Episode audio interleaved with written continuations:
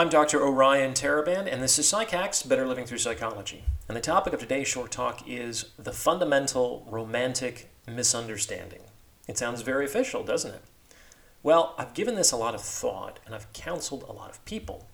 And so there's a good reason why I'm calling this the fundamental romantic misunderstanding.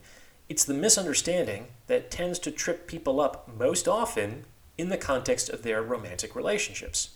So, what is it? Very simply, the fundamental romantic misunderstanding is that one's attraction due to circumstances has been mistaken for one's attraction for a specific individual. I'll say it again.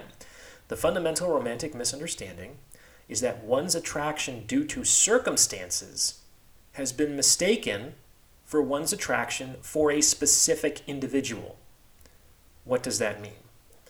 There are lots of things that increase attraction circumstantially. These are things like rejection, obstruction, distance, unobtainability, uncertainty, mystery, emotional polarization, etc. These things tend to increase attraction whether we like it or not. It's just the way that attraction works. And sometimes these circumstances conspire to dramatically increase a person's attraction. The fundamental romantic misunderstanding is believing that your attraction is for the actual person involved, as opposed to understanding that your attraction is a response to the circumstances around that person. It's really important to exercise careful discernment in the dating process. When you find yourself becoming romantically attracted to somebody, ask yourself, why am I attracted to this person?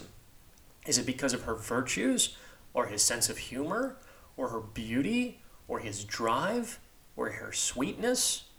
Characteristics that actually inhere in the other person? Or do I keep thinking about this person because he hasn't responded to my text? Or she's playing hard to get? Or he turned me down? Or she gave me mixed signals?